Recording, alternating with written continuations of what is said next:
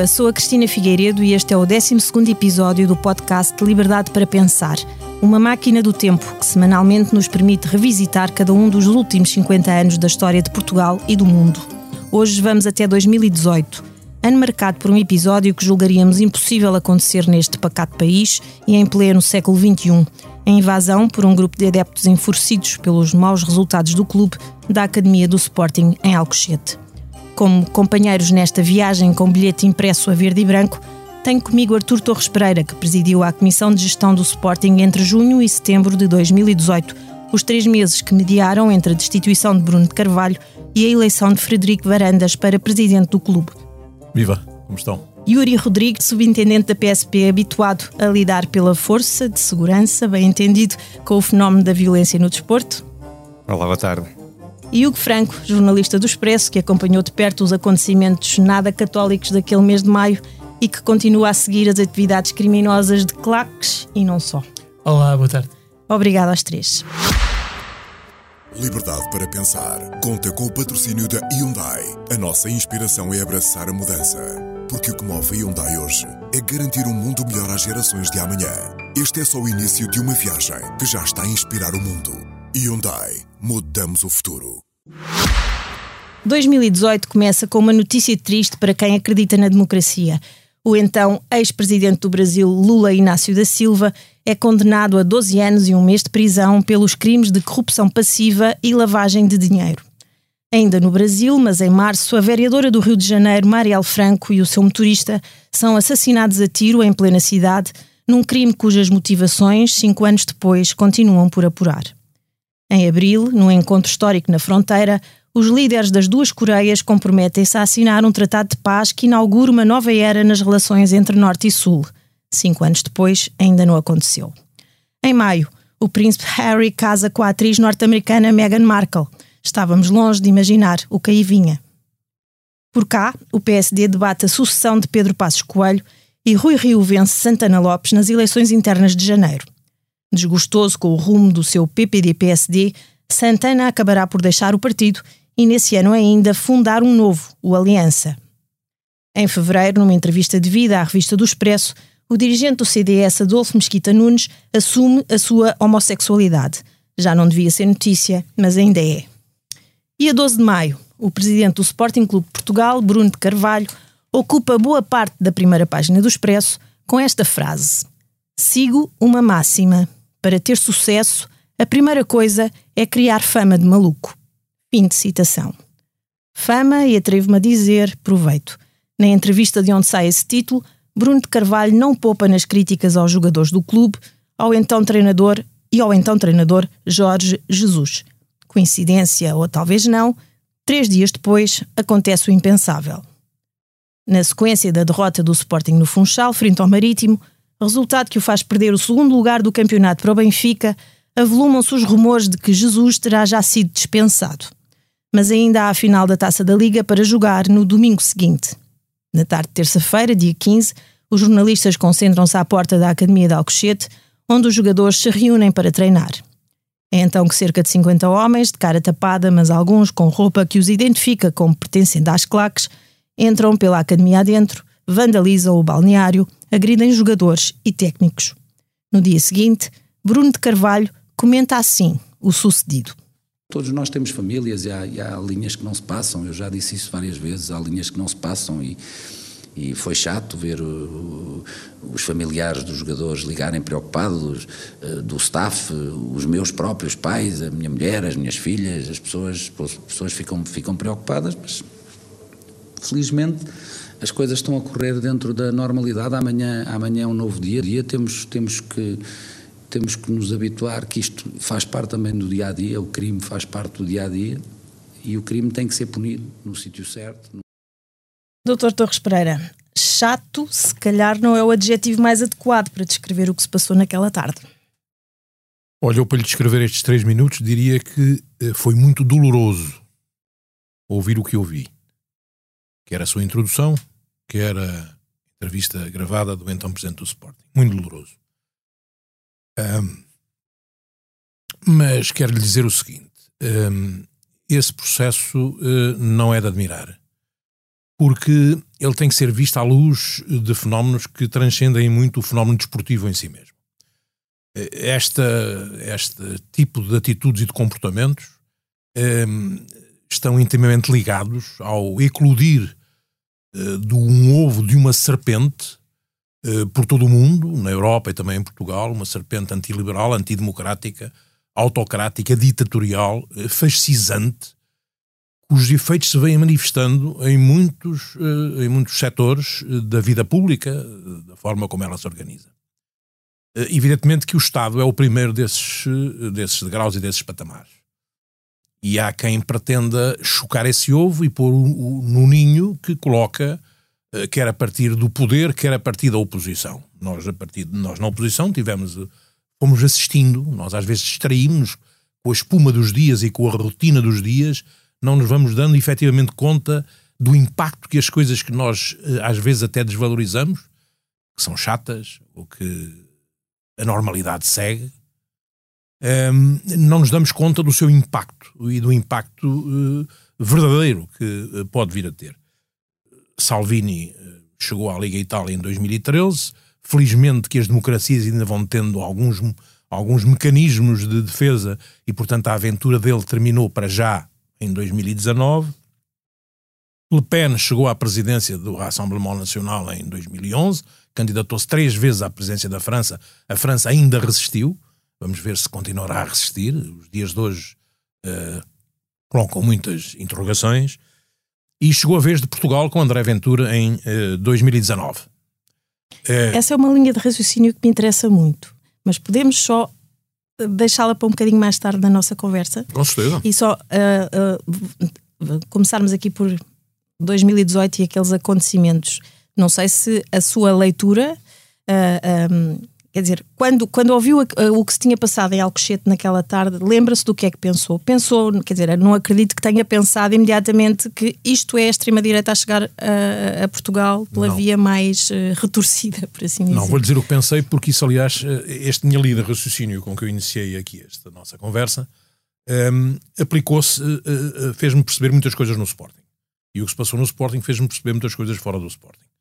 Passou-se que, para lá do Estado, ou a partir da oposição, como eu falava, e a partir do poder, os casos mais flagrantes são os de Trump e de Bolsonaro nos Estados Unidos e no Brasil, eh, também se passou fora do Estado. Houve ovos da serpente a chocarem em clubes desportivos. Aliás, é o tema, eh, digamos, principal, é pelo menos a base de partida para esta reflexão de hoje. E o Sporting foi, nesse aspecto, o primeiro. Não, não foi o primeiro onde isto se passou. Em 1970, o Estádio da Luz foi invadido pelos espectadores e o árbitro teve que ser protegido por dois jogadores de futebol da invasão desses espectadores e, e para, para, não ser linchado. Estamos em 1970, não estamos muito longe. Uh, mas esse foi um epifenómeno. Este fenómeno da invasão do Alcochete e do que se passou uh, no Sporting uh, já não foi um epifenómeno. E teve a ver com um processo. Eu fui eleito vice-presidente do Sporting em 2013 mas já não me apresentei a recandidatura quando o então presidente foi recandidato em 2017. E não o fui pelo seguinte, porque me fui dando conta eh, de, após dois anos de uma presidência que se poderá dizer exemplar, fui-me dando conta de um progressivo afastamento da parte do então presidente do Sporting dos princípios democráticos e liberais que também têm que presidir a um clube desportivo. Nomeadamente, através da propositura, na minha ausência, uh, e de outros dois vice-presidentes, de uma proposta de alteração dos estatutos do Sporting, em tudo aquilo que veio a, a, deflagrar com intensidade em 2018 já estava previsto. A substituição do órgão uh, judicial do clube, Conselho Fiscal e Disciplinar, uh, pelo Conselho Diretivo, a faculdade de demitir e nomear membros do Conselho Diretivo por livre vontade do Presidente. Uh, isto são dois exemplos do que era essa proposta da alteração estatutária. Um, Tinha tive... a determinada altura previsto que ele ia ser um presidente, um, como é que era a sua citação? Exemplar. O mais fascinante, o mais fascinante presidente era, do século XXI. Era, era, até chegar à presença do Sporting era, e os primeiros dois anos confirmaram. Intervenção uh, em prol do Sporting absolutamente exemplar. E depois, não sei porquê, ainda hoje estou para saber porquê, de repente, um, esta deriva esta deriva antidemocrática em relação ao próprio clube uh, na altura, eu não tive a ocasião de transmitir que se de facto aqueles estatutos avançassem e fossem uh, tornados públicos e, e fossem, tive a ocasião de dizer ao Presidente da Assembleia Geral e ao Presidente do Conselho Fiscal e Disciplinar, que se aqueles estatutos se concretizassem, eu teria que comunicar porque é que deixaria de ser membro da direção do Sporting. Isso não aconteceu, eles ficaram uh, no congelador e, e, e, portanto, em 2017, como eu disse, deixei, já não me participei na, na direção seguinte. E depois, uh, uh, os anos 2017 e 2018 são justamente aqueles em que, em Assembleias Gerais sucessivas, se dão esses acontecimentos e com as tentativas de substituir o poder um, fiscalizador do clube pelo poder, ou seja, reduzir uhum. tudo ao poder de um homem, ao poder de um homem. Ou seja, o, o, clube seria um clube unipessoal. E isto era uma coisa, foi uma coisa que eu infelizmente me fui dando conta com, uh, devo dizer, com horror, porque representava a negação de tudo aquilo que eu tinha defendido na minha vida pessoal e política. Uh, eu fui membro do Conselho da Europa, participei nos trabalhos do Conselho da Europa durante muitos anos, e, portanto, todos os princípios que baseiam a democracia e baseiam ali o, um Estado uh, e o avanço civilizacional nos nossos tempos, tudo isso estava posto em causa no clube de que eu era vice-presidente. Portanto, isso era uma coisa intolerável. Mas foi só, só aí que eu percebi, depois com a reação, de facto, os clubes também têm mecanismos uh, defensivos muito grandes e foi uh, muito interessante assistir como os sócios resistiram ao eclodir do ovo da serpente, eh, ela esteve com a cabeça de fora, metade de fora do ovo, mas os sócios do Sporting conseguiram, primeiro numa Assembleia Geral e depois através da eleição de uma direção, eh, da direção seguinte, eh, matar a serpente à nascença. Embora a serpente, antes de morrer, tenha deixado uma ferida profunda que sangra e há de sangrar até ao fim dos, dos, da vida do Sporting Clube Portugal, foi esse episódio da invasão da Academia de Alcochete. Há um Sporting antes e depois de Alcochete, mas pode dizer-se que também há um futebol antes e depois de Alcochete, no futebol em geral? Não faria essa generalização. Uh, Alcochete foi um epifenómeno uh, que teve causas próximas, mas uh, aquele episódio e aquelas circunstâncias são, julgo eu e desejo eu, irrepetíveis. Agora, o que há à margem de Alcochete é, e, e isso passou-se no Sporting, mas passa-se nos outros grandes clubes de futebol, aliás, não só nos grandes, também já nos pequenos, salvo devido respeito, nos escalões das distritais, nos jovens, nas equipas jovens, já vemos hoje em dia jovens a agredir-se uns aos outros, pais dos jovens a entrar em campo para se agredirem os árbitros. Uh, ou seja, este fenómeno uh, de Alcochete teve uma especificidade muito grande. Mas à margem de Alcochete, o que se está a passar hoje em dia exige uma atenção que não está a ser dada e até uma intervenção por parte de, do poder político que está a ser descurada. Nós, infelizmente, em Portugal, só quando às vezes um ucraniano é assassinado no aeroporto é que nos damos conta das necessidades que deviam ter sido prevenidas para não remediar, ou quando há uma matança causada por um grupo espanhol numa herdade portuguesa é que pensamos na necessidade de reformar as coisas, mas normalmente Somos o país reagimos. da casa roubada, trancas à porta. Não é? Casa roubada, trancas à porta. O que me dá o mote para passar exatamente aqui para o subintendente. A PSP organizou na semana passada um seminário, que já vai na quarta edição, sobre a violência no desporto. Li declarações suas, penso que ao Expresso, em que refere que uma das causas da dificuldade no combate a este fenómeno é exatamente isto que falava o Dr. Torres Pereira, a normalização na sociedade de atitudes violentas como por exemplo o insulto aos árbitros. Mas não foi sempre assim? Está efetivamente pior? Eu diria que não está pior. Eu diria que está melhor. E temos dados que o sustentam. O que, felizmente, uh, está pior é a nossa tolerância para esses atos. Uh, é importante referir que eu, há 30 anos a violência no, no, no associada ao desporto era considerada como algo que fazia parte. Portanto, nós olhamos para trás e, e aqui é importante nós termos memória coletiva. Têm sido, têm ocorrido incidentes uh, de extrema gravidade, sobretudo a nível do, do, dos resultados. Tivemos nos anos 90 uma morte no Estádio Nacional numa, numa final da taça. Uh, tivemos uh, já neste século, não há tantos anos, também um adepto, curiosamente também do Sporting, também que foi morto junto ao Estádio da Luz numa contenda entre, entre claques. Portanto, se nós olharmos com alguma atenção, e não é preciso pesquisarmos muito, temos vindo a constatar que há uh, estes episódios vão se repetindo, vão se repetindo. De facto, o que nos começa a aparecer, e também julgamos que a polícia tem contribuído nesse sentido, é que cada vez mais as pessoas acham que a violência não deve fazer parte do desporto. Uh, neste, neste seminário que referiu, tivemos uh, um, um, professor que estamos a trabalhar com ele, do Observatório da Violência Associada ao Desporto, o professor Daniel Seabre, de facto faz esta análise, que uh, o, o, desporto muitas vezes, portanto, o desporto cria tensão, essa tensão, portanto, é muitas vezes uma simulação de, de, de violência e que ela é normal. O que não é normal é passar um limite e as pessoas acharem que esse passar o limite é, é normal. Portanto, comportamentos que todos nós assistimos eu próprio, quando era mais jovem, uh, fazia parte. Joguei, joguei futebol, como, como muitos jovens, e há ali uma coisa que insultar o colega, humilhar o colega, uh, o adversário, vá lá, ter, um, ter a bancada a fazer pressão, e isso é um, é um recurso que é utilizado muito pelos clubes, portanto, aquela manifestação que não é de apoio, não é positiva, é negativa, é o assobio, é o, é o nome que se, que se, que se grita, milhares de pessoas uh, coordenadíssimas quando o guarda-redes uh, chuta a bola num pontapé de baliza. Portanto, esse tipo de coisas que infelizmente as pessoas acham que fazem parte do espetáculo. Porquê? Muitas vezes. Porque muitas vezes julgam que isto pode influir no rendimento desportivo porque condicionando o adversário, causando-lhe pressão psicológica. Olha, os insultos racistas, por exemplo. Exatamente, que muitas das vezes não têm uma motivação racista por trás, tem apenas é, aquela é, identificação que aquele tipo de insulto vai perturbar o atleta.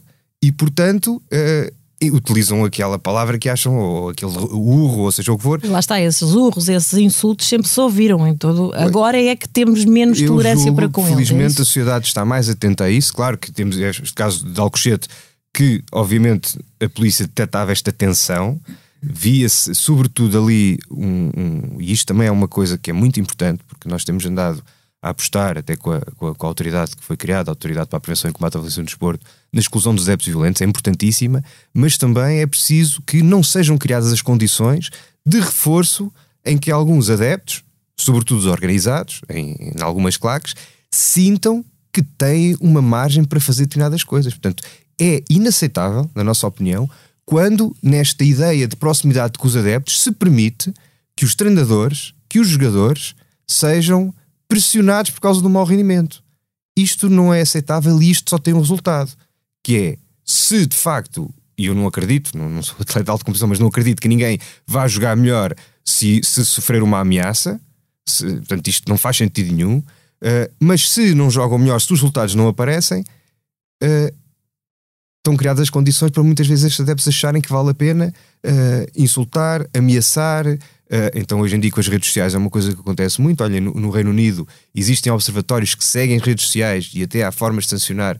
Portanto, este, este, este discurso, pronto, no, no, nível da legislação portuguesa, não, não, não sei, podemos enquadrar no discurso de ódio, mas uh, de uma forma pronto, empírica, classificamos discurso de ódio em que as pessoas são, são insultadas, são ameaçadas, e temos visto, não só no Sporting, mas em todos os, os clubes grandes, sobretudo quanto maior é, é, é, a dimensão, o rendimento e a massa associativa, mais vezes eh, estes fenómenos ocorrem em que uh, quando estamos a ganhar está tudo bem, quando os resultados não aparecem, vai-se a casa e, e fazem-se inscrições uh, em casa, como aconteceu com, com um treinador do Benfica, atiram-se pedras uh, ao autocarro, fazem-se, está-se à espera de alguma questão de. Isto foi, foi, foi dito uma vez também num, num programa da, da, da, companheira do Rui Patrício que às vezes o, o atleta saía à rua e via pessoas olhar para ele, ele sabia quem eles eram e, e qual era o objetivo. Portanto, este tipo de comportamentos é, de, nós acreditamos que acontecem com maior frequência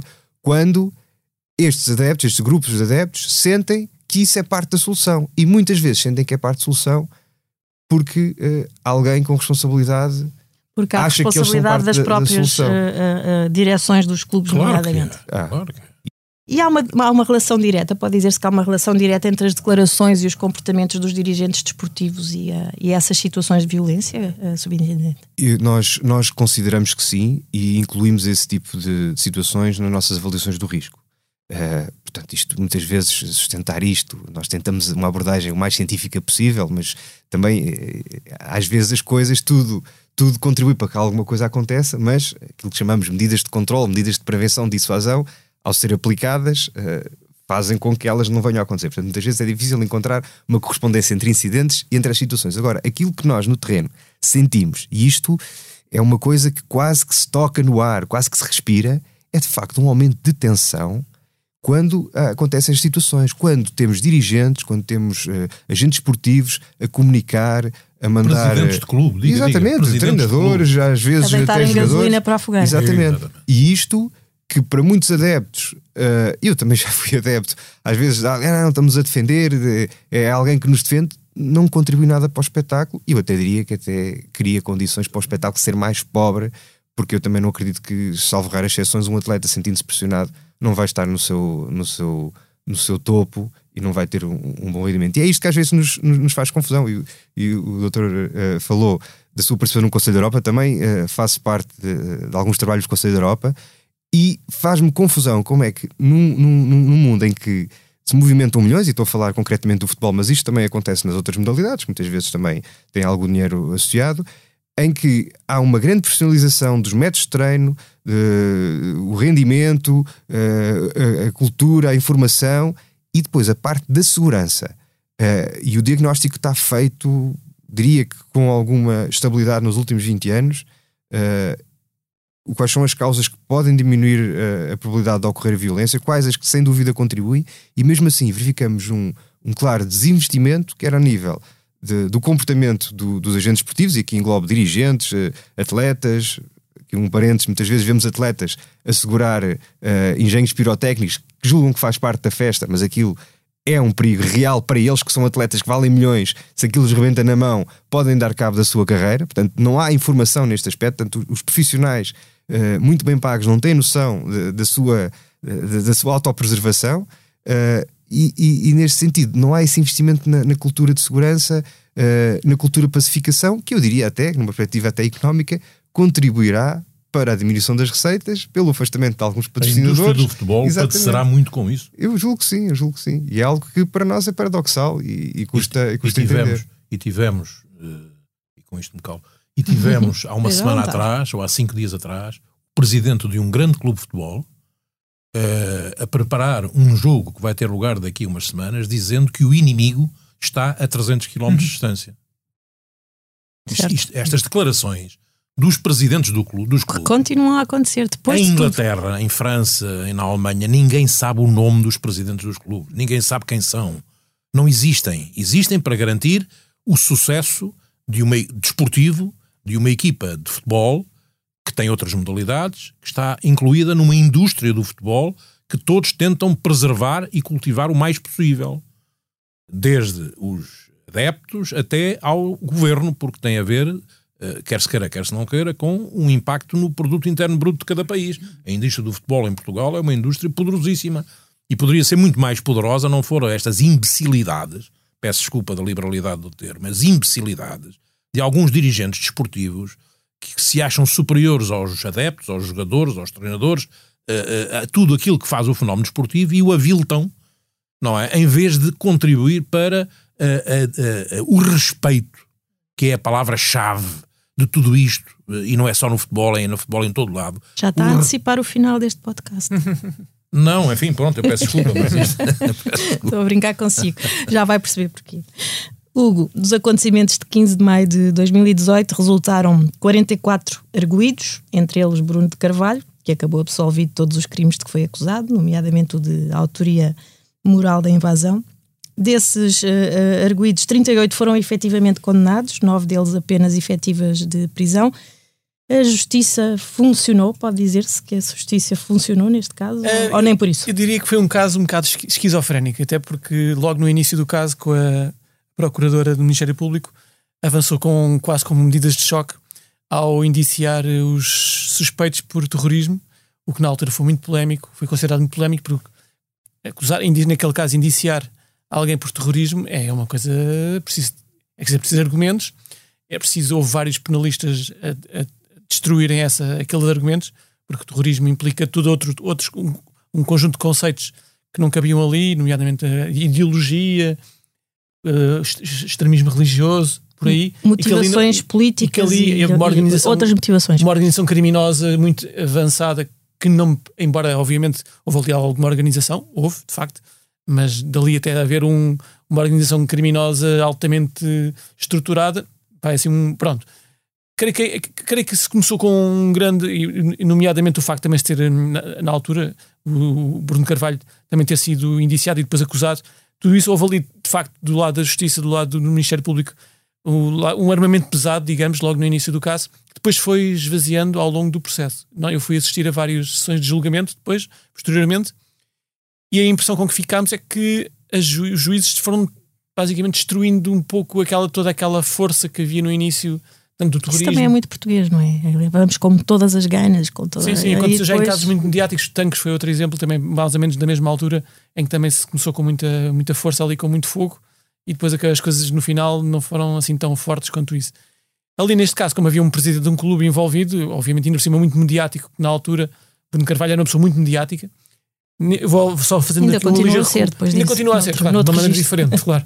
Mas eu vou só recuando, e o Dr. Torres Pereira de certeza se lembra disso, que era naquela altura, do, do logo após os, o, este, este acontecimento na academia, houve conferências de imprensa. Eu lembro-me, eu já estava, eu já estava, eu vou dizer assim um bocadinho prosaico, vou usar assim uma, uma linguagem mais vulgar. Eu já, já estava maluco com a quantidade de conferências de imprensa, porque diziam: Hugo, tens que acompanhar a conferência de imprensa outra vez, até outra vez a televisão. Ele, o Bruno Carvalho, fez conferências de imprensa, não, não sei, só tinha que agora pesquisar, mas logo nessa semana seguinte, ou nas duas semanas seguintes, foi uma quantidade enorme de conferências de imprensa, sempre a falar do mesmo assunto. Às tantas já nem esse. Sempre, sempre com medidas uh, e com declarações muitas vezes contraditórias. Pronto. E tudo aquilo foi, foi, foi um período muito intenso, foi de facto muito intenso, e o, todo o processo posterior, até ao julgamento, foi igualmente intenso. Depois, no final do julgamento, uh, não se, no fundo, creio que não houve prova, não houve prova de, de facto do envolvimento direto.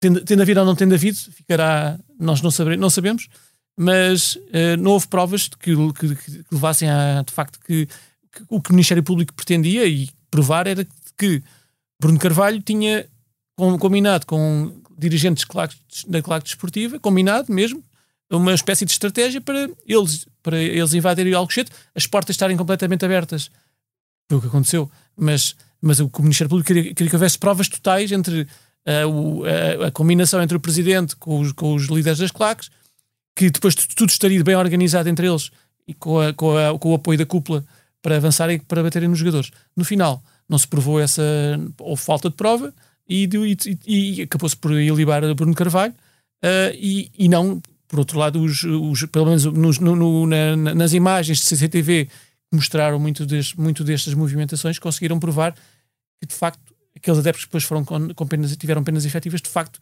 tiveram uh, conseguiu-se provar, ou seja, o que eu quero dizer é que houve metade, foi uma espécie de processo que soou, soou que eh, começou com muita ambição e acabou por não ter aquele objetivo inicial do Ministério Público. Com ou sem razão, não, não cabe a mim julgar se quem, não, sei, não sei quem tem razão ou não tem, mas o que é certo é que a sensação que ficou é que no início havia muita vontade talvez também pelo próprio imediatismo do presidente da altura e talvez por estas próprias quantidades de incidentes que houve, se calhar o próprio Ministério Público estava com um convicto que, que poderia arranjar provas de, dessa, dessas ligações muito diretas, mas o que é facto é que depois acabaram por, por isso por não acontecer.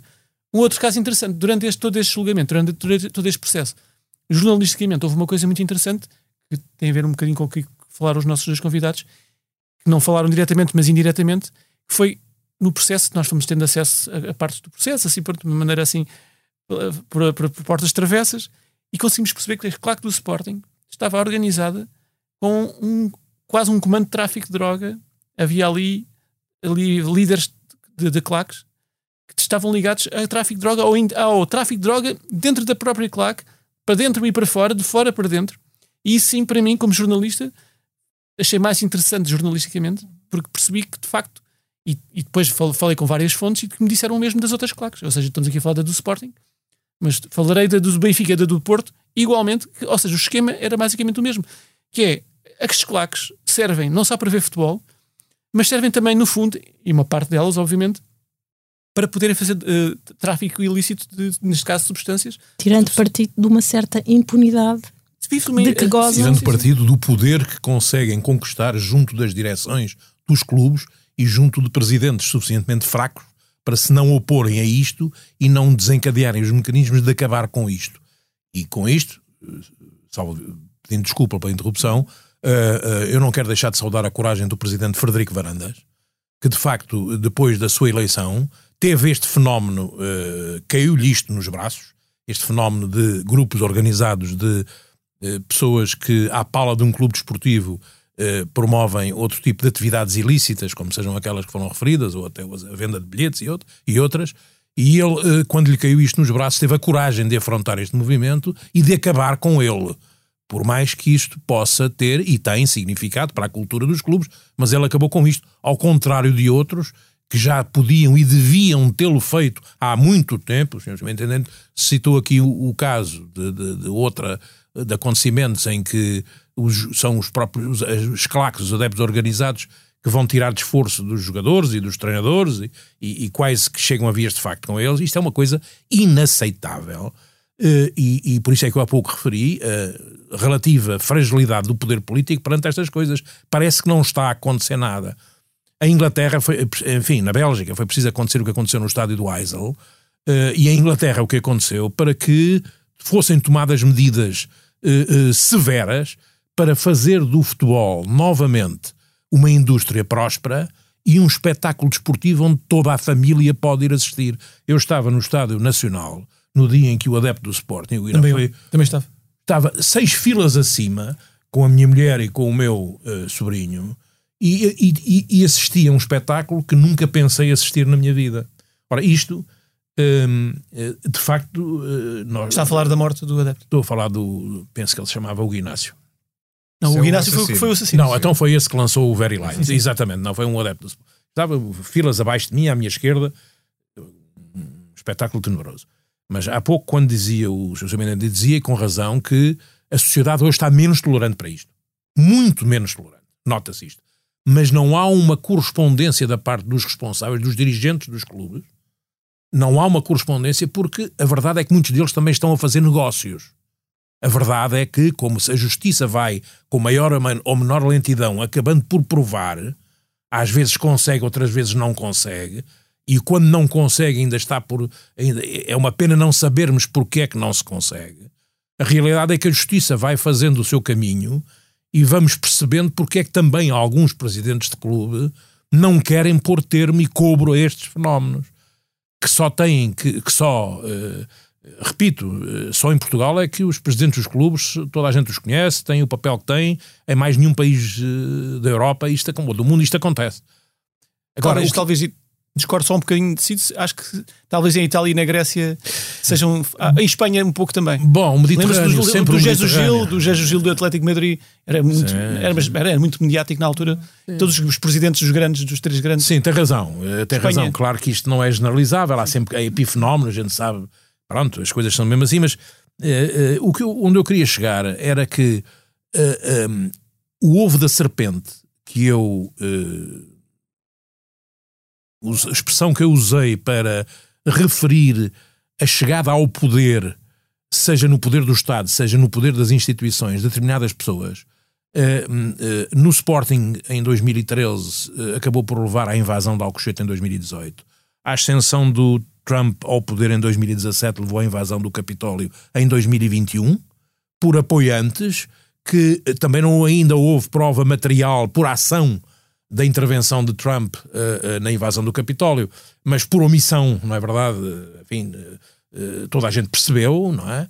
A invasão do Capitólio, de, do, do, Planalto, agora de, no Brasil, na sequência do, da eleição, mais uma vez, Bolsonaro em 2018, invasão em 2022. Reparem, são ciclos de 4, 5 anos. O Sporting foram 5 anos, o Brasil e os Estados Unidos foram 4, até ser decapitada a serpente, só quando a serpente é decapitada, o lastro que deixou, do ponto de vista, seja desportivo, num clube de futebol, seja político e seja social na sociedade, é tremenda e cada vez mais devastadora. Uns meses após a, a, a Alcochete, Hugo, tu escreveste que o caso vai reforçar as suspeitas de ligações uh, dos nacionalistas, nomeadamente elementos da extrema-direita, entre Hells Angels, Hammerskins e Casuals, à maior claque do Sporting. Ou seja, como diz o Dr. Torres Pereira, já não é só de futebol que estamos a falar. Não, não, não, não de facto. Uh, há pouco, quando falava do tráfico de droga, estava-me a lembrar também dos nacionalismos. E o, infelizmente, não sei se é uma, uma questão apenas acidental ou não, mas o que é certo é que o Sporting, uh, o clube, não o clube, mas as claques do Sporting, já tem um histórico de ligações à extrema-direita, nacionalista, violenta, já não é de agora, não é de 2018, é de há muito mais tempo. Nós não, esquece, não, não nos vamos esquecer que o Mário Machado, que é o líder nacionalista mais conhecido, era da claque do Sporting, esteve ligado, e o Sporting está infelizmente ligado a outro incidente, assim, perdão, vou corrigir-me, não é incidente, um horror, que foi a questão do, da, da, morte do, do se a memória agora não, não, não me falha, e, e se, se eu estiver errado, diga-me, foi numa final da Taça de Portugal entre o Sporting e o Marítimo, que eu também estive nessa, nessa final, como adepto, e nessa noite houve uh, nacionalistas do, que eram todos ligados à claque do Sporting, que se envolveram na morte de, de, de, um jovem africano e é um dos, uma das maiores tragédias uh, que, temos que, que temos que a nível de, de claques, porque, porque houve ligação também, já dessa altura havia ligações e essas ligações foram se desenvolvendo na, ao longo dos anos, não desapareceram e até se ampliaram e, e entram entre, em grupos, em subgrupos ligados a outras, a, também, também, porque subgrupos também são ligados ao tráfico de armas, ao lenocínio, também ao tráfico de droga, e portanto, infelizmente, não querendo eu bater na claque do Sporting, não é esta a minha intenção, mas o que é certo de usar apenas factos que têm sido noticiados é que esta claque tem, estas, estas claques têm muitas ligações e obviamente que a maioria das pessoas que, que elas pertencem são pessoas, são pais de família, são pessoas perfeitamente com uma vida normal, digamos normal, mas há ali uns, uns, uns extremos, há ali, há ali, alguns setores em que de facto existem, e é, existem mais do que suspeitas, existem provas evidências dessas ligações aos, aos ultranacionalismos. As outras duas claques, tanto do Benfica como do Porto, ao nível de nacionalismos, não há referências tão óbvias, mas também existem. Uh, mas de facto nas do Sporting tem havido, e se calhar, não sei se o subintendente me pode também corrigir se estou errado ou estou certo, se de facto isto é. Corresponde àquilo que eu Este estou... tema é muito interessante e, e, uhum. e, de facto uh, é uma questão que está identificada no contexto, sobretudo europeu, que muitas das vezes este, este convívio, uh, as casas, sedes dos clubes ou chamadas casinhas, criam ali um, um, um mini, um mini universo um, em que se criam condições uh, para uh, algumas um dessas questões legal. poderem. Não é um fiscal, mas é Não, muitas vezes tem a ver com a própria convivência, em que as pessoas, pronto, isto está, é está estudado, julgo que não, não vale a pena entrarmos por aqui, mas muitas vezes porquê é que os jovens se juntam a estes, a estes grupos? Quer dizer, temos muitos filmes a falar disso, uh, sobretudo produções italianas, polacas, do Reino Unido, da questão dos hooligans, porque é que é, porque é que não é. Agora, e de facto, sobretudo nos anos 90, tivemos eh, essa questão, tivemos também eh, algumas dessas dinâmicas associadas eh, que veem as claques como de facto um, um bom, uma boa montra para alguns negócios. porém, eu, eu, julgo que é preciso termos alguma cautela, porque muitas das vezes esse tipo de discurso é utilizado como algo desculpabilizante, sobretudo, voltando um bocadinho àquela, àquela, àquela ideia que estávamos a tentar desenvolver há pouco, uh, daquilo que é o contributo dos próprios clubes e dos seus dirigentes uh, na criação de condições para uh, aquelas claques serem mais ou menos violentas. E uma das coisas, nós estamos sempre preocupados e, e, em, em, resenhar, em tentar recolher indícios de quem é que são as pessoas que cometem o, os crimes, os atos mais violentos, e um, um, bom, um, bom, um bom objeto de estudo foi de facto esta, esta recente operação, coisa de, foi, no, foi no dia 1 de fevereiro ou 31 de janeiro, agora não consigo precisar, da, da, da Polícia de Segurança Pública, em que foram detidos uh, elementos quer da, das claques aceitas ao Benfica, quer as claques do Sporting, em que o perfil socioeconómico uh, dos detidos não aponta para nenhuma dessas questões e foram pessoas que algumas delas cometeram atos de extrema violência em que ali o que nos parece, portanto o inquérito está a desenvolver, mas isto também foi, foi noticiado, não, não há problema em estar a dizê-lo, em que parece que de facto havia ali uma motivação que era o ódio ou porque é de um clube diferente ou porque se dá com pessoas do clube diferente. Portanto, ali até houve agressões a, a, entre, a, entre, entre, porque tinha amigos daqui e da lá. E hoje em dia, com as redes sociais, é, é, um, é um problema. E tivemos outro julgamento, que, outro, outro, outro, outro processo, perdão, que, eh, cuja decisão julgo que está para ser lida. Um, que houve um, umas agressões violentas também um débito de Sporting uh, no Estoril, em que se verificou que de facto havia ali uma exploração das redes sociais, uma espécie de caça caça ao homem. Portanto, existe sempre, utilizando a sua metáfora dos ovos da serpente, existe sempre este, este risco, porque são ambientes onde, de facto, fechados, eh, onde há pouco controlo, uh, em que atividades ilícitas possam ocorrer, mas a noção que nós temos dos últimos 10, pelo menos, anos é que uh, não tem sido isso que tem, sobretudo, motivado e até achamos que a nível de, de, de proveitos financeiros, e, e acho que as alterações relativas tentaram dar resposta a isso, tem muitas vezes a ver com o negócio dos bilhetes, em que os bilhetes muitas vezes são cedidos com preços uh, muito baixos ou até de forma gratuita. Julgamos nós com o objetivo de tentar mobilizar as pessoas para acompanhar as equipas e as apoiar, e depois com isso é feito negócio e há pessoas a, a, a, lucrar, pessoas que não são conhecidos rendimentos e que uh, aparentam ter um estilo de vida bastante, bastante uh, pronto, uh, desfolgado. E que aconteceu no caso do e, e pegando até na questão do Alcochete, e aqui uma questão que é, que é, que é importante referir, e isto é, é, é, é, a melhor coisa a nível eh, do nosso direito penal e processo penal, mas às vezes cria complicações quando parece que estamos a ver o óbvio, é de facto a necessidade de se provar. Portanto, muitas das vezes nós conseguimos uh, identificar motivações, portanto, uma hipótese, podemos confirmá-la até quase sociologicamente, mas felizmente as pessoas para serem condenadas precisa estar o facto provado não, não basta fazer sentido e parecer. E, e a questão é mesmo essa. Portanto, às vezes as investigações não resultam. A verdade é que os crimes associados ao desporto, muitas, o problema, e, e na investigação criminal, eu tenho alguma experiência nessa área também, é quando o crime ocorreu e estamos a tentar reconstruí-lo, portanto, nós estamos a olhar para o passado. Estamos a olhar para o passado e isso cria dificuldades porque a prova pode-se perder, pode ser destruída e muitas das vezes estamos a falar de crimes que são agressões em que não é, nem sequer é possível alguns meios extraordinários de obtenção de prova, como por exemplo, eu combino com alguém, bater alguém, há ali uma motivação, uma premeditação, mas como é que vamos saber isso? Temos de aceder aos telefones, aos e-mails, etc. Que num caso de agressões, se não houver um resultado grave, muitas vezes não está ao alcance. Portanto, às vezes as pessoas. Chegar aos metadados. Uh, uh, nem, nem tanto, mas, mas pronto. Neste caso, nem... Mas repara, o estado de, estamos a falar, no fundo, uh, noção probatória, tem que haver uma prova dos factos evidentemente, enquanto houver Estado de Direito. Mas quando, a nível desportivo, por exemplo, vemos um presidente, vimos um presidente do clube apresentar uma proposta de alteração estatutária que subvertia as regras do Estado de Direito, a separação, o velho Montesquieu deve ter caído do caixão naquela altura, não é? E, e vemos, por exemplo, o primeiro-ministro de Israel, neste momento, uh, num processo em que pretende subverter o Estado de Direito e tem a resposta que tem das populações, eu acho que esta uh, reação do, do povo de Israel e a reação da, do, dos adeptos do Sporting na Assembleia Geral de, de junho.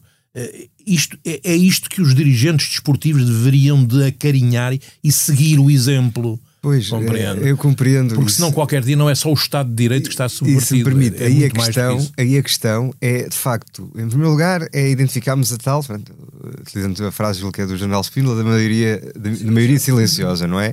Em que temos uma minoria ruidosa e isto é, é interessante até quando nós começamos a, a, identificar quem que são os responsáveis pela violência, vemos que os grupos organizados de adeptos uh, têm pouco mais de 50%, e, ah, só, só porquê? Porque nem 5 ou 8% representam o total de adeptos. Portanto, há aqui uma proporção que, como é que um número tão pequeno é responsável por tanta coisa. Portanto, temos de olhar, olhar para isto e, de facto, temos uma minoria que é muito ruidosa, que vota, não é? Eu julgo que isso deverá poderá ter potencial para condicionar muitas vezes os presidentes, porque temos ali sócios e, e a maior parte dos clubes tem esta questão da antiguidade, uh, dá maior capacidade eleitoral, uh, e, e isto são fatores que muitas das vezes dão voz a quem hum, se calhar não, não devia ter. E eu quase eh, a provocação que eu levanto é: será que esse projeto de autocritização de um, de um grande clube português, se naquele ano uh, tivessem atingido os objetivos uh, desportivos, será que uh, a, a, minoria silenciosa se manifestava? Porque muitas das vezes o que vemos é, e, aqui a questão do que muitas vezes se chama de clubite, e isto relativamente às forças de segurança também é uma coisa muito, muito, muito interessante, e temos sempre de tratar isto com, com, com muitos cuidados. Há sempre uma tentativa de colar uma ação que, é, que, é, que pode ser considerada como repressiva a, a, a ser contra ou a favor, e até se vê muitas vezes os próprios clubes a comunicar. eu não, não, não estou presente numa situação em que tenha sido feita uma condenação uh, assertiva e direta de uma direção sobre os seus uh, sócios uh, ou, ou, apoiantes sobre um comportamento de violência. E muitas vezes o que há é ah, a polícia devia ter batido nos outros. Portanto, tivemos aqui uma situação num estádio em que o problema não foi a polícia ter intervido, foi ter intervido com uns e não ter intervido com os outros que eram visitantes. Portanto, mas também, se, se me permite, a questão da intervenção das forças de segurança prende-se com outra questão que tem a ver também com a serpente que sai ou não sai do ovo, que é a questão da autoridade do Estado e da forma como o Estado tem que uh, exercer o poder para que está habilitado pela organização uh, do próprio Estado para preservar exatamente os direitos, as liberdades e as garantias que são postos em causa pelas minorias, muitas vezes ruidosas e intimidantes, que não querem saber dos direitos, liberdades e garantias dos outros. Nada. Não querem saber nada. E vão numa escalada, como as crianças. As crianças, todos nós temos filhos, e os filhos, em relação aos pais, vão puxando o fio e vão fazendo um braço de ferro com a autoridade do pai e tentando uh, puxar esse fio. Uh, aqui é a mesma coisa. Eh, e é natural que estes grupos e estas pessoas radicais, radicalizadas, que usam uh, estes instrumentos ou estas instituições como os clubes de futebol para os seus negócios, que uh, os negócios da, da droga ou dos negócios da revenda dos bilhetes ou outros, uh, se sentem menos resistência da parte de quem devia opor resistência, quer interna, quer externa, não tenha dúvida que é uma escalada que vence. A gente, a Segunda Guerra Mundial foi há pouco tempo, não é? relativamente pouco tempo. Eh, eh, e estas escaladas que vão sendo assumidas com o silêncio e a cumplicidade, eh, muitas vezes, enfim, cumplicidade muitas vezes passiva, de quem poderia ter num determinado momento posto termo ou ajudado a pôr termo a estas circunstâncias não ocorre. Por isso é que eu digo, em relação ao Sporting, ou em relação ao presidente Federico Varandas, a comunicação não é o seu forte, mas não há dúvida que ele teve a coragem de, eh, perante este fenómeno, tomar a atitude que se impunha e que se impõe em muitos sítios do país, em relação a fenómenos que preocupantemente ainda não estão debelados e que, porque também se põe em causa a autoridade das forças de segurança e atirando o das intervenções para com as forças de segurança, por parte de quem não quer que as forças de segurança assegurem a autoridade do Estado onde ela é precisa. Não é porque acha que as forças de segurança atuam mal ou bem, não. É porque não querem que as autoridades, as forças de segurança, intervenham num Estado democrático da forma que têm que intervir. E se me permite, só, só para concretizar esta ideia, uh, nós uh, acreditamos que o recurso a mais polícias não é o caminho a seguir, apesar de, infelizmente, continuar a existir essa, essa retórica. O ideal seria como alguns países uh, que também, infelizmente, estão a começar a reverter esse, essas políticas de segurança uh, ou esses modelos de policiamento. Portanto, o ideal seria não, não ter de termos a, a presença obrigatória das polícias nos estádios. Isso já foi experimentado e, e, durou pouco tempo, como se deverá, deverão recordar-se. Uh, e essa questão que eu estava a falar de comunicação é, é, é importante, mesmo que passe para a cultura dos adeptos que não aplaudam quando há cânticos ofensivos, que não aplaudam quando há espetáculos pirotecnia a tirar para o relevado, a criar, a criar perigo. E, e, de facto, tivemos esta questão que quando houve um presidente que tomou uma, uma, uma medida uh, que quis disciplinar, é assim que interpretamos, inicialmente disciplinar aquele grupo de adeptos que estava comprovadamente associado a um episódio que lesou o clube, portanto houve jogadores a rescindir com justa causa, criou prejuízo desportivo e financeiro, isso é, isso é um facto. Uh, a partir daí começou-se a ver de facto ali uma divisão e um, uma, uma, uma não aceitação de algum comportamento que eu diria que há uns tempos atrás, com os cânticos, com, portanto, manifestações positivas, mas que havia uma aceitação tácita quando se calhar, ou até expressa, quando se calhar já não era novidade para ninguém que estavam lá esses, esses os tais ovos da serpente. Portanto, é importante que de facto as direções façam pedagogia, promovam a, a cultura do fair play, da ética do respeito, porque quando se instrumentaliza estas pessoas, porque pode ser favorável para criar pressão nos adeptos, para criar pressão nas Assembleias Gerais, seja o que for, uh, o que a experiência nos diz, e isto também já se tem passado lá fora, uh, é como um bumerangue que depois volta para, para nos Isso faz-me lembrar exatamente uma entrevista que Frederico Varandas deu ao Expresso em, em julho de 2021 responsabilizando as direções do Sporting das últimas décadas por terem feito das claques a sua guarda pretoriana e que, portanto, essas, essas direções para se perpetuarem no poder criaram um monstro. Já, o Dr. Torres Pereira já, já tinha elogiado a, a atitude de Frederico Varandas aqui. Um, Dr. Torres Pereira foi político, deputado do PSD, presidente da Câmara de Sozel, presidente da Associação Nacional de, de Municípios.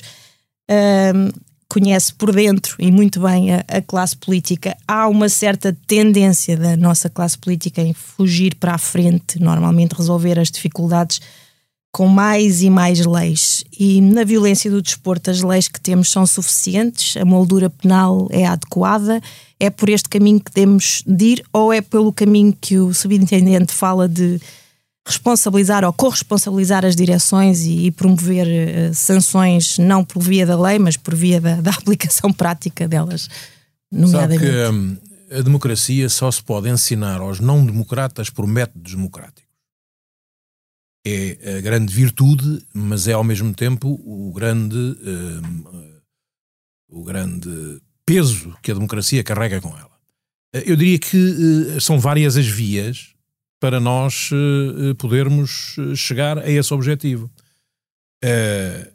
manifestamente há um trabalho. O primeiro trabalho que tem que ser feito, prioritariamente, é dentro dos clubes os clubes de futebol têm que, e os adeptos dos clubes de futebol têm que pensar, estamos a falar de futebol, evidente, generalizado a outras modalidades, mas o futebol é aqui de facto, na indústria é o futebol que domina. E os, portanto, os clubes têm que perceber, têm que definir que tipo de uh, sociedade clubística, que tipo de cultura clubística é que querem. Se querem esta cultura de vandalismo e de guerra, e de conflito e de, e de feridas eh, cada vez mais cada vez maiores ou se querem uma cultura de espetáculo que rende toda a gente ganha com isso, com o espetáculo, mas ao mesmo tempo é uma festa lúdica para que a sociedade possa desfrutar, famílias, pais, mães, filhos, todos possam assistir e desfrutar. Os clubes são, portanto, os primeiros a ter que ser responsabilizados. E aqui, evidentemente, a Liga de Clubes tem uma responsabilidade muito grande. E eu diria que essa responsabilidade poderia ser levada mais além, ou poderia ter sido levada mais além. Evidentemente que a Liga são os clubes. E aqui eh, os clubes são os primeiros responsáveis pelo regime, hum, hum, pelo regime em que vive o futebol. E, e é um bocadinho estar uh, com esperança nos clubes, é um bocadinho como ter esperança, uh, é um bocadinho como uma raposa no galinheiro. No fundo, é estar a pedir às raposas que decidam que não podem invadir o galinheiro. Infelizmente, a prática eh, é um pouco assim. Mas eh, os clubes e a Liga são os primeiros responsáveis. Eu atribuo pessoalmente, como cidadão, a primeira responsabilidade por estes desacatos que se têm vindo, e, e fiz o meu tirocínio durante uns tempos num clube de futebol, me deu uma perspectiva para poder dizer isto que vou dizer. Eu atribuo aos clubes de futebol e à Liga de Clubes a primeira responsabilidade por, por aquilo que se tem passado e por aquilo que não se deveria passar e pelo que se deve passar no futuro. São os primeiros. Mas, evidentemente, que eh, o governo eh, e o poder político não podem, a Assembleia da República, não podem passar pelos pingos da chuva e assobiar para o lado enquanto nós assistimos a, a, a, insultos racistas a jogadores nos campos de futebol, a invasões de academias de clubes de futebol desta dimensão e a um sem número de a vandalizações de estações de serviço nas autoestradas e a, e a, enfim, e a um sem número de incidentes nos estádios violentos que afastam as pessoas do futebol e da beleza do futebol, que é um jogo, é um jogo, o futebol é um jogo. Uh, movimenta muitos milhões, tem muitos interesses, mas é um jogo.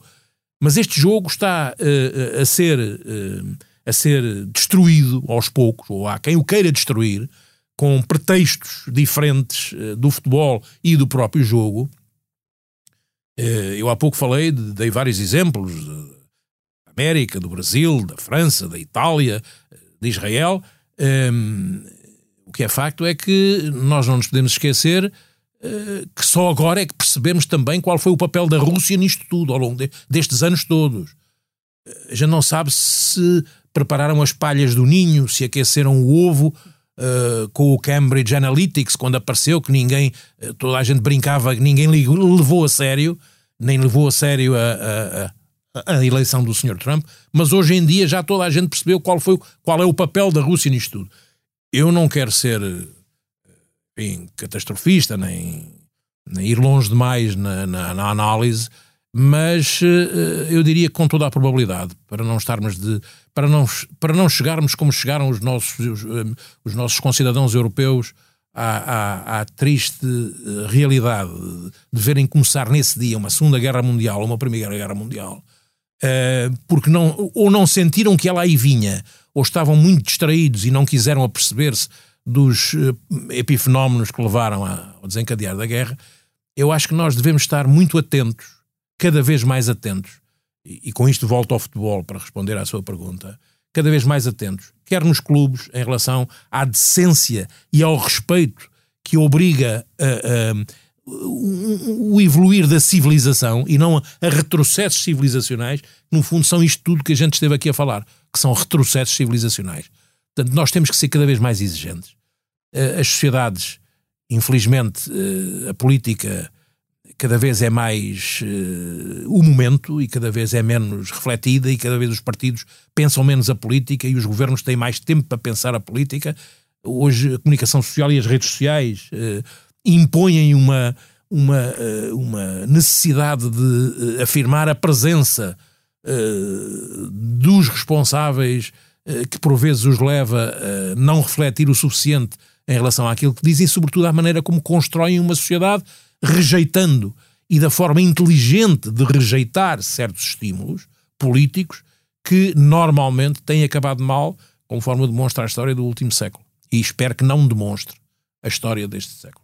Subintendente, está otimista em relação a, ao futuro da violência no desporto? Uh, sim, sim, sim. Eu acho que o, uh, temos dado uh, largos passos para, para melhorar a nossa capacidade de prevenir e de combater. Uh, isto, e eu comecei por dizer que de facto é um fenómeno antigo que tem vindo a melhorar. Isto não quer, isto não quer dizer que, que, que andemos a, a subir para o lado. Portanto, estamos cada vez mais, melhor informados sobre uh, as causas e ao nível daquilo que são os instrumentos, sobretudo, que, que permitem a polícia atuar, e, e, volto, também concordo, concordamos nisto, uh, e muitas coisas relativamente à responsabilidade dos clubes e, uh, e, e, da Liga, portanto, promotores, organizadores.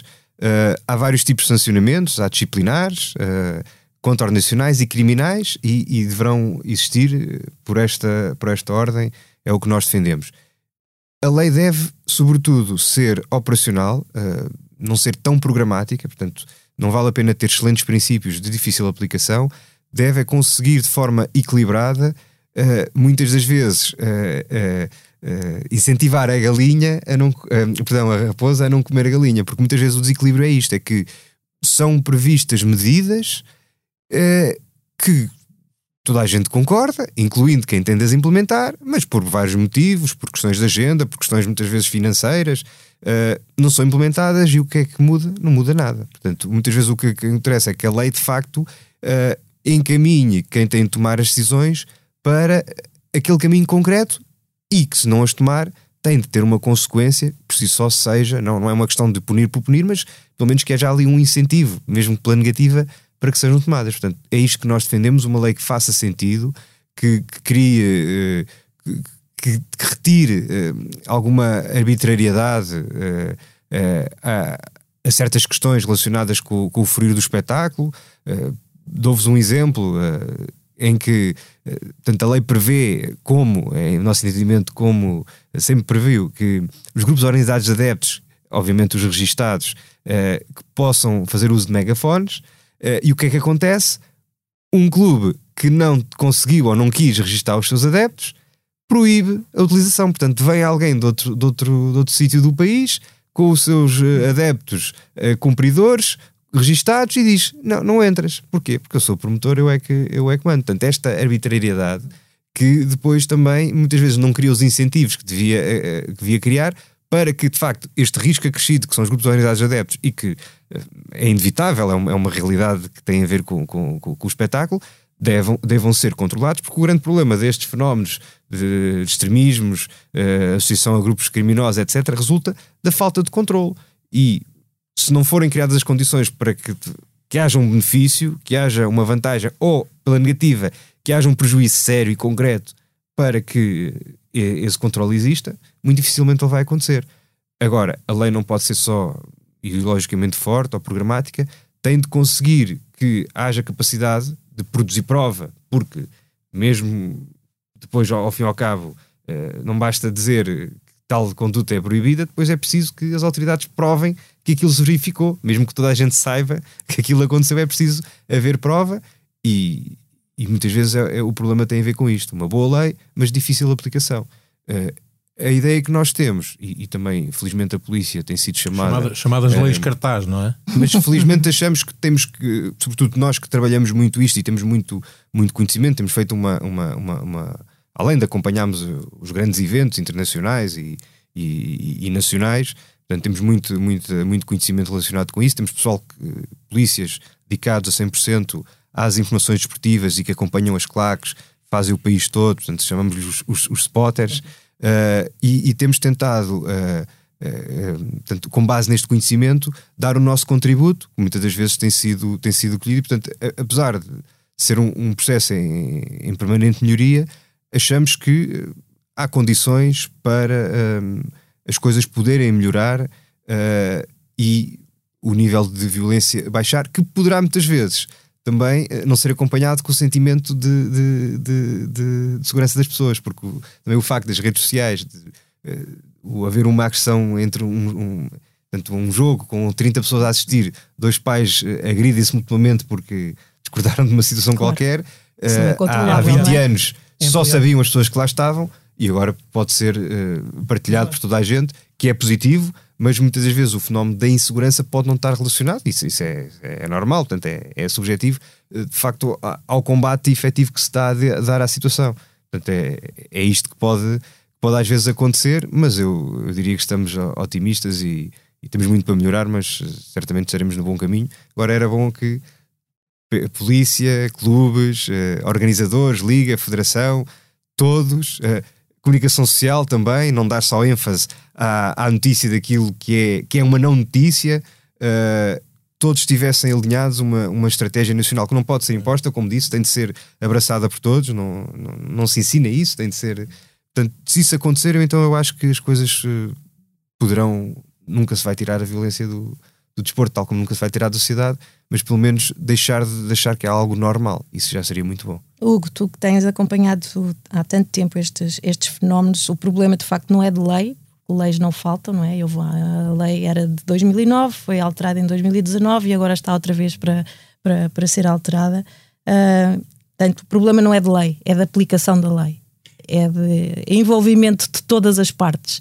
Eu sou um bocadinho menos otimista que o subcomissário, porque hum, se calhar por uma visão, a minha visão mais empírica da coisa, não, não é uma visão estrutural, portanto é, é um alerta que eu faço. O que eu vou dizer não, não é uma visão que eu tenha, não, não vou a todos os estádios, não conheço tudo, o país inteiro, mas o que eu vou vendo deixa-me preocupado, porque hum, eu assisto a jogos infantis de, de meu familiar e de outros, já assisti vários, vários, algumas, pronto, algumas poucas dezenas de jogos infantis e o que eu vejo não é nada bonito. Porque não, não, ali, ali estão miúdos de 10 anos a jogarem a futebol, que querem fazer aquilo que gostam mais.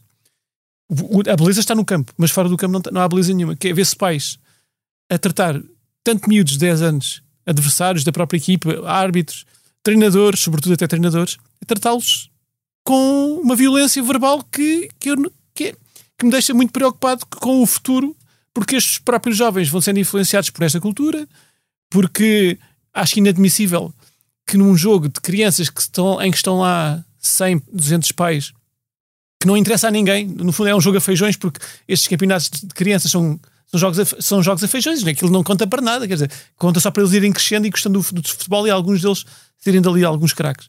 Mas o que, o que, me deixa incomodado é isso: é eu ver, ver por, um, uma coisa que não conta para nada, é um bocado como nós estávamos a jogar a bola ali na praceta há uns anos, e de repente, imaginando os vizinhos todos a ver eu imagino, então, se tivesse aqui os meus vizinhos a ver um jogo aqui entre nós e, e se andassem a, a chamar-nos nomes, joga ali, faz aquilo, tu não sei o quê, não jogas nada, mas com as neiras pelo meio. Quer dizer, eh, eh, eu penso, penso naqueles jogos como pensaria num jogo de paracetas. E penso assim: se as pessoas estão a levar isto tão a sério, se há uma frustração tão, tão, destas pessoas tão grande, o que será quando, quando são jogos eh, verdadeiros? E o que me leva também quando eu vou ver jogos verdadeiros, os jogos de, de campeonatos, de seleções, e olho para o panorama é, é, é, é deixa-me deixa assustado, ou seja, não estou a falar da violência física, eh, a única vez que eu vi num estádio violência física foi nesse do Very Light, da final entre o Sporting e o Benfica, no estádio do Jamor, e de facto deixou-me muito impressionado e fez-me não ir aos estádios durante uns bons anos. Voltei aos estádios, não vi violências de facto físicas, mas vi, por exemplo, no, no período pós Bruno Carvalho, eu sou, posso dizer que sou adepto do Sporting, não, não, acho que não há problema nenhum em dizer que sou adepto do Sporting, uh, ia ir a um estádio de futebol e estar a equipa a jogar e estar uma claque inteiro, o jogo todo inteiro, a chamar nomes ao presidente, com sem razão, quer dizer, podem ter, eu, neste, neste, neste campo sou neutro, não, não defendo nem, nem um presidente A nem o presidente B, mas veja ali, um grupo inteiro de, de, de, rapazes de, de 15, 20, 25, 30 homens, se calhar mais, tão mais velhos que eu, a, a dizer as neiras o jogo todo, a, a, não a ligar quase nada ao que se está a passar em campo e estarem quase uns estarem de costas e outros estarem só a olhar para a bancada central onde estão os, a tribuna VIP, onde estão os dirigentes do Sporting e a, e a vangloriarem-se, estarem a enxovalhar e terem cânticos feitos. Ou seja, não estão, eles não estão a chamar nomes só. Eles estão, têm cânticos preparados e estão o jogo todo. O jogo, a equipa pode estar a marcar golos, não interessa. Estão o jogo todo ali e eu penso assim: eu não venho para o futebol para ver isto. Eu, gosto do futebol pelo que está a passar lá dentro. Não, vejo, não venho para o futebol. Portanto, esta visão do subintendente que é otimista, é natural, é, é gente da autoridade, e, eu, e aqui não estou a falar nada de, do trabalho da PSP nem de outra, qualquer outra autoridade, atenção, nem estou a falar de leis, estou a falar das pessoas. E o que eu vejo nas pessoas não me deixa nada otimista.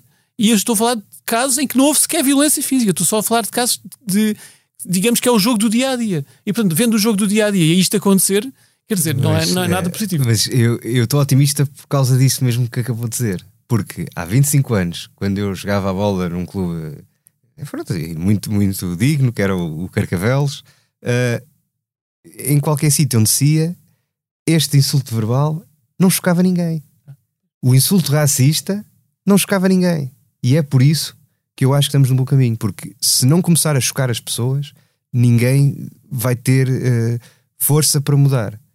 E, e, nós, no passado, uh, a questão do risco, pronto, felizmente não tivemos grandes uh, tragédias em, em, Portugal. Recordar-se-ão da, da, Eu ainda era muito novo nessa altura, uh, mas da final da, daquele campeonato do mundo de sub-21 no Estádio da Luz, em que o estádio estava com uma lotação, portanto, aquilo. Ultrapassava a lotação enfim, dos E felizmente demos passos largos nesse sentido. Agora, estamos satisfeitos? Não, já no nosso. Deveríamos estar mais além?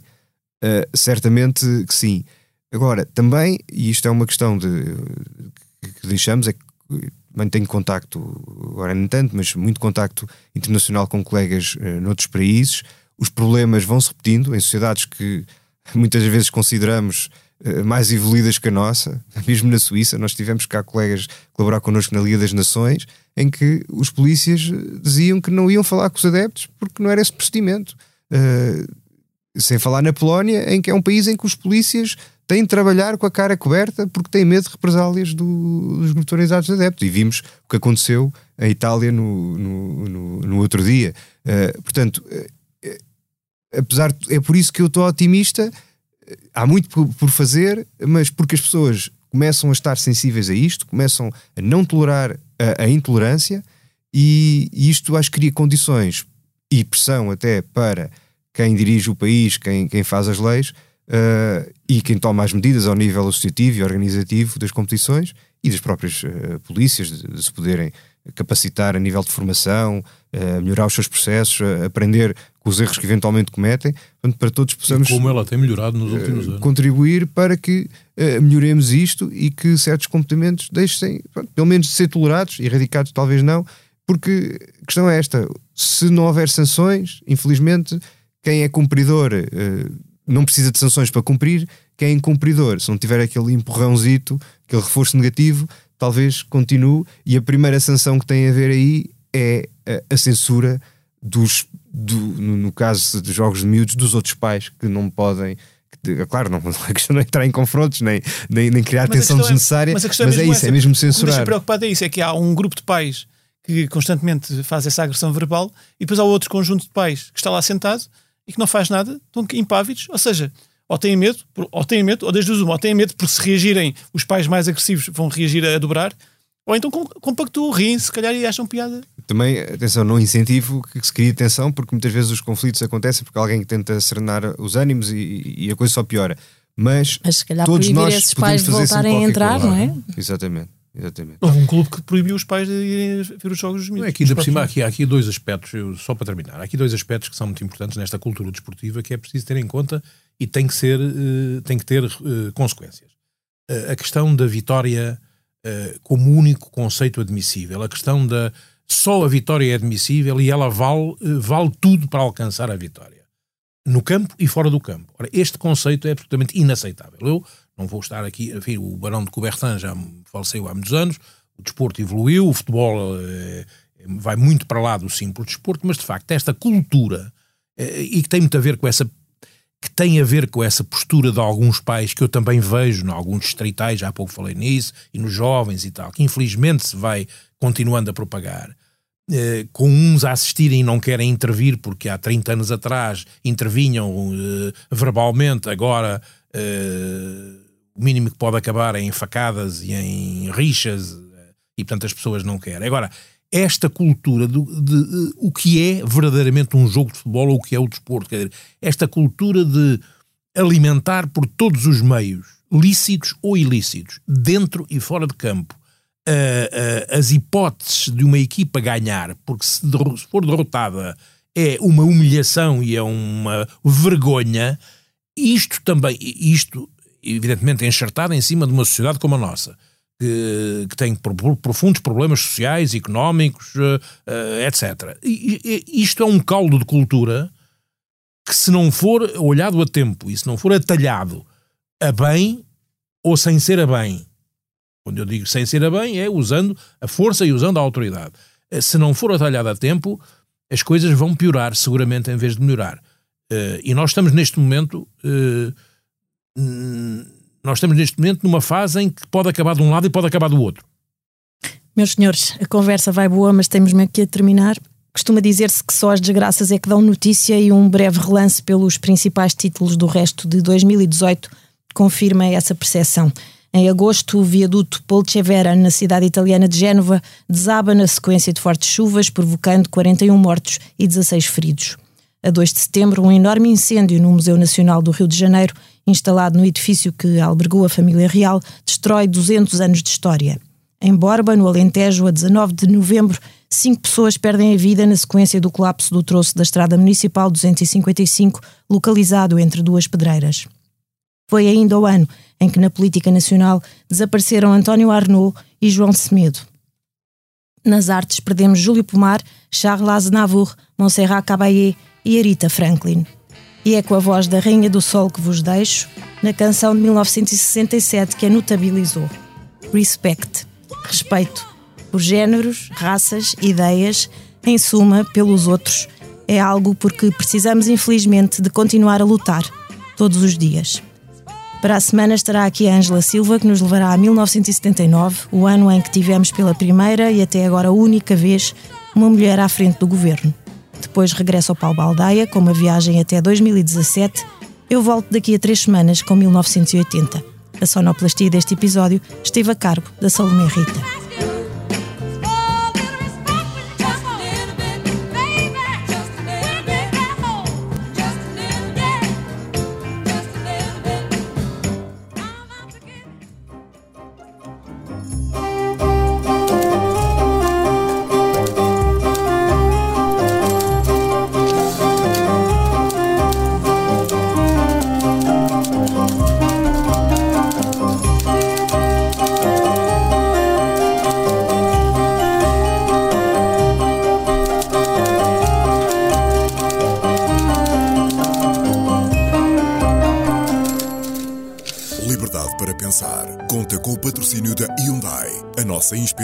Abraçar a mudança. Porque o que move a Hyundai hoje é garantir um mundo melhor às gerações de amanhã. Este é só o início de uma viagem que já está a inspirar o mundo. Hyundai. Mudamos o futuro.